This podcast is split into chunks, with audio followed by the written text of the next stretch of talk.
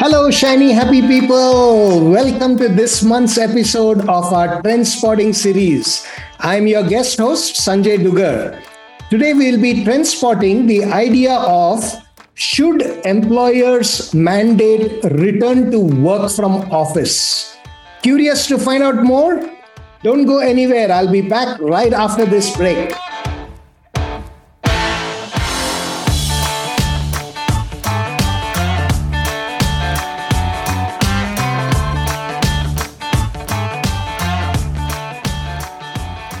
Welcome back, and let's get on straight to this trend spotting conversation.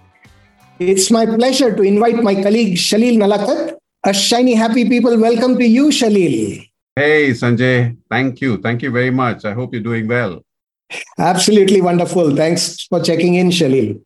Getting on to our conversation, Shalil, uh, yes. I'll set the context.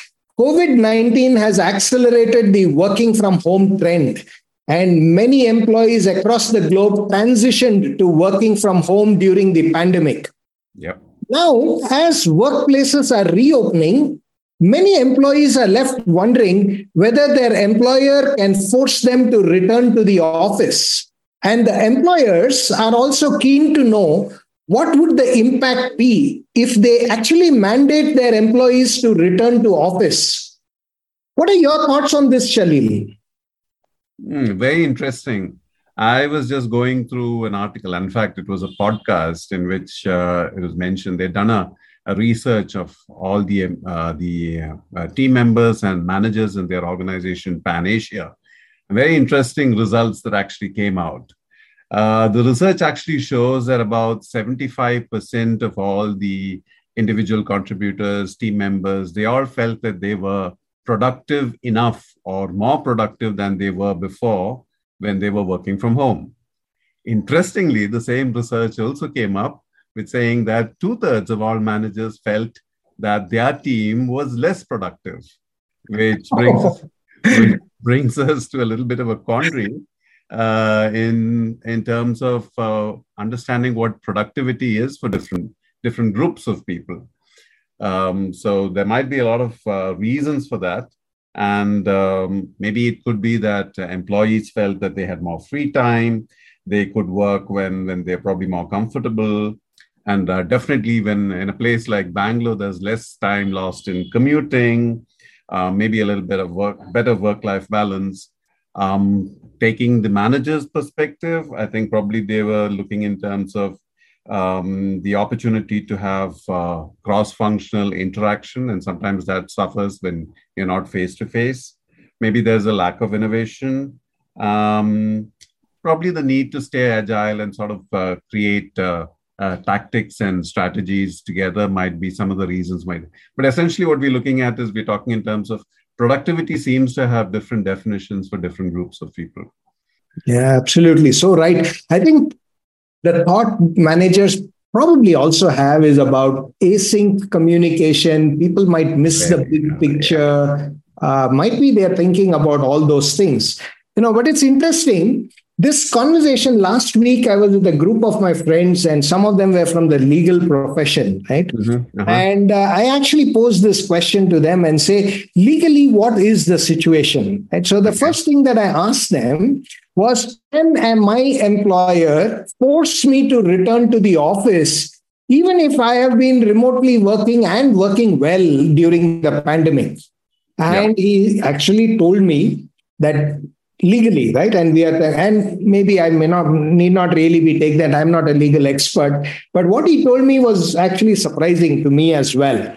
He said, Your employer can make you return to the office if the understanding before the pandemic was that you were to perform your duties in a specific workplace or setting. Correct. I've, I've heard that before. Yes. Yes. Yeah. And uh, generally, an employer has the right to determine where employees must perform their work. They actually mention it even in their offer letters, right? yes. Yeah. So I believe legally that is true. But however, employers have an obligation to protect the health and safety of their workers and provide a safe work environment. So yeah. I guess one has to be a bit careful from the legal angle. but I think uh, I'm not sure, but uh, I feel. How do you see that, Shalil? Well, um, this is absolutely true in terms of uh, uh, the legal point of view, what gets into the contract, what gets into the offer letter, and things like that. But the point that we also need to be looking at is by throwing the, the rule book at uh, the team, at the employees, uh, I feel that you're just going to be getting people as just bodies coming into work. But will they be bringing their heart into the work? What about what about the emotional part of it?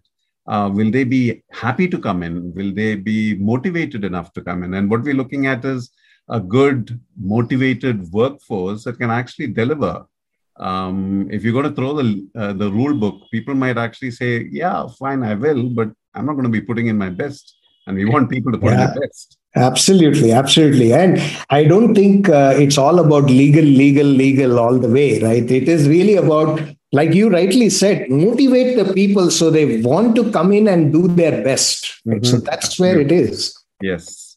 So, how do you think uh, how do you, I mean, so if the managers have this opinion and if the employees have this opinion, uh, and yet you're so right that you have to figure out a way by which they are motivated. I understand there are some professions where they just have to come to work, you know, like yes, the medical right. profession, the manufacturers. Manufacturing, and, yes. Yeah. Some of these you obviously don't have a choice, but where there is a choice, mm-hmm. uh, how do you think we should solve this dilemma, Shalil? Um, Sanjay, you know that uh, we've been working with several different organizations, and then uh, the needs and requirements of different teams, even in the same organization, tend to be different. Mm. Um, there might be situations, and, and just just a, a, day, I think it was in yesterday's paper or today's paper or so, that uh, that one of the large software organizations have actually asked their people to come in at least three days a week. Now, does that does that work? Have they've mandated this, but does that work? I think it's got to do more in terms of being able to have an inclusive dialogue where each of these teams are actually brought in. They have they we we, we are if they can if their conversations can be facilitated for them to be able to understand what exactly is required of them and whether they need to come into the office. If so how many days? And just making sure that all of the all the team members come in so that there is some sort of synchronicity when that actually happens and part of it also lies in the fact that work dimensions have also changed. You did mention a little bit about asynchronous working. It used to be in terms of people coming in, uh, that is one probably one dimension. Now people are talking in terms of different dimensions, and so much to the extent of saying that it's free dimension. You might have in-person meetings, you might have virtual meetings, you might have uh, working situations where they're actually working by themselves. So all of this comes together, and this is this is I think there's a new term being coined. It's called free dimensional working, free. and uh, having said that, uh, I think teams need to be allowed to be able to figure out where they want to go for, how they want to go forward, and uh, having an inclusive dialogue where everyone is able to sort of buy into the decisions that they make themselves. I think that would be the way to go forward. So you will actually see a lot of um, uh, what should I say? There should be a lot of uh, diversity as far as the decisions are being made. You can't expect that one one rule fits all for all teams, even in a single organization. I think inclusivity is the key to all of this. Wonderfully said. And inclusivity is a big word. Of course, they brought inclusivity on a different angle, but I mm. think this is as in as much relevant to inclusivity as always. So I, I quite like what you said, uh, Shalil. It's about really bringing that team together, including, of course, the manager, and they finding out their yes, free. Uh, you know, I, I, think it is a wonderful term, free dimension of which is the best way for it uh, to work for them uh, but you know, also interestingly, uh, I did read a little about uh, uh, a person who had done some research, and he went around speaking to people physically, right? Went around talking to people, and uh, he asked them, "So, if you are asked to return to work, what would actually make you go to work?" Mm-hmm. And the resp- and the response that he got was uh, most people were asking for these things, right? More money to sweeten the deal, mm-hmm. flexible working hours with hybrid options, yep. free food and transport, all this. Mm-hmm. And yet there was another group which was then uh, researched and found out that they belong to the Gen Z category, mm-hmm. and they felt they were actually willing to take a pay cut to work from home. home yeah. Right? There's kind of a little dilemma there, right? Uh, well, there is a little bit of a dilemma there, and that's absolutely something that also has to be factored in, which is also the reason why inclusivity is, is key here. You need to be able to bring all of those groups together and uh, just making sure that the diversity in terms of not just in terms of gender, because we do know that working mothers would prefer to have a little bit of uh, flexibility when working by working from home but even the gen z uh, types are also those who also have a different perspective on life as compared to probably you and me sanjay. We're almost there. We're almost all uh, uh, over the hill. Uh, and our perspective in life is quite different from uh, from theirs. And that's where the inclusive inclusivity actually matters to bringing all of them together and getting to understand what exactly they want from their workspaces. You're listening to the Shiny Happy People podcast. Subscribe to us on your favorite platforms. This podcast is sponsored by C2COD, your organizational development consulting partner, bringing people and strategy together.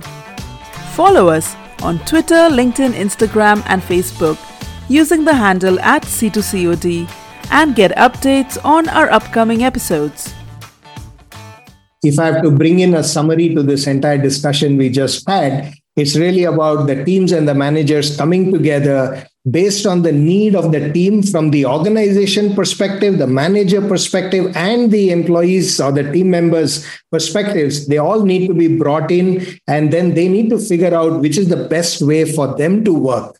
And I think if coining it as three dimensional is absolutely one, wonderful. I think they need to find out their sweet spot, what works best for them. Yes. And uh, maybe it's time for managers to do this right away. What do you think, Shalil? The sooner the better. I couldn't have articulated it better than what you did right now, uh, Sanjay.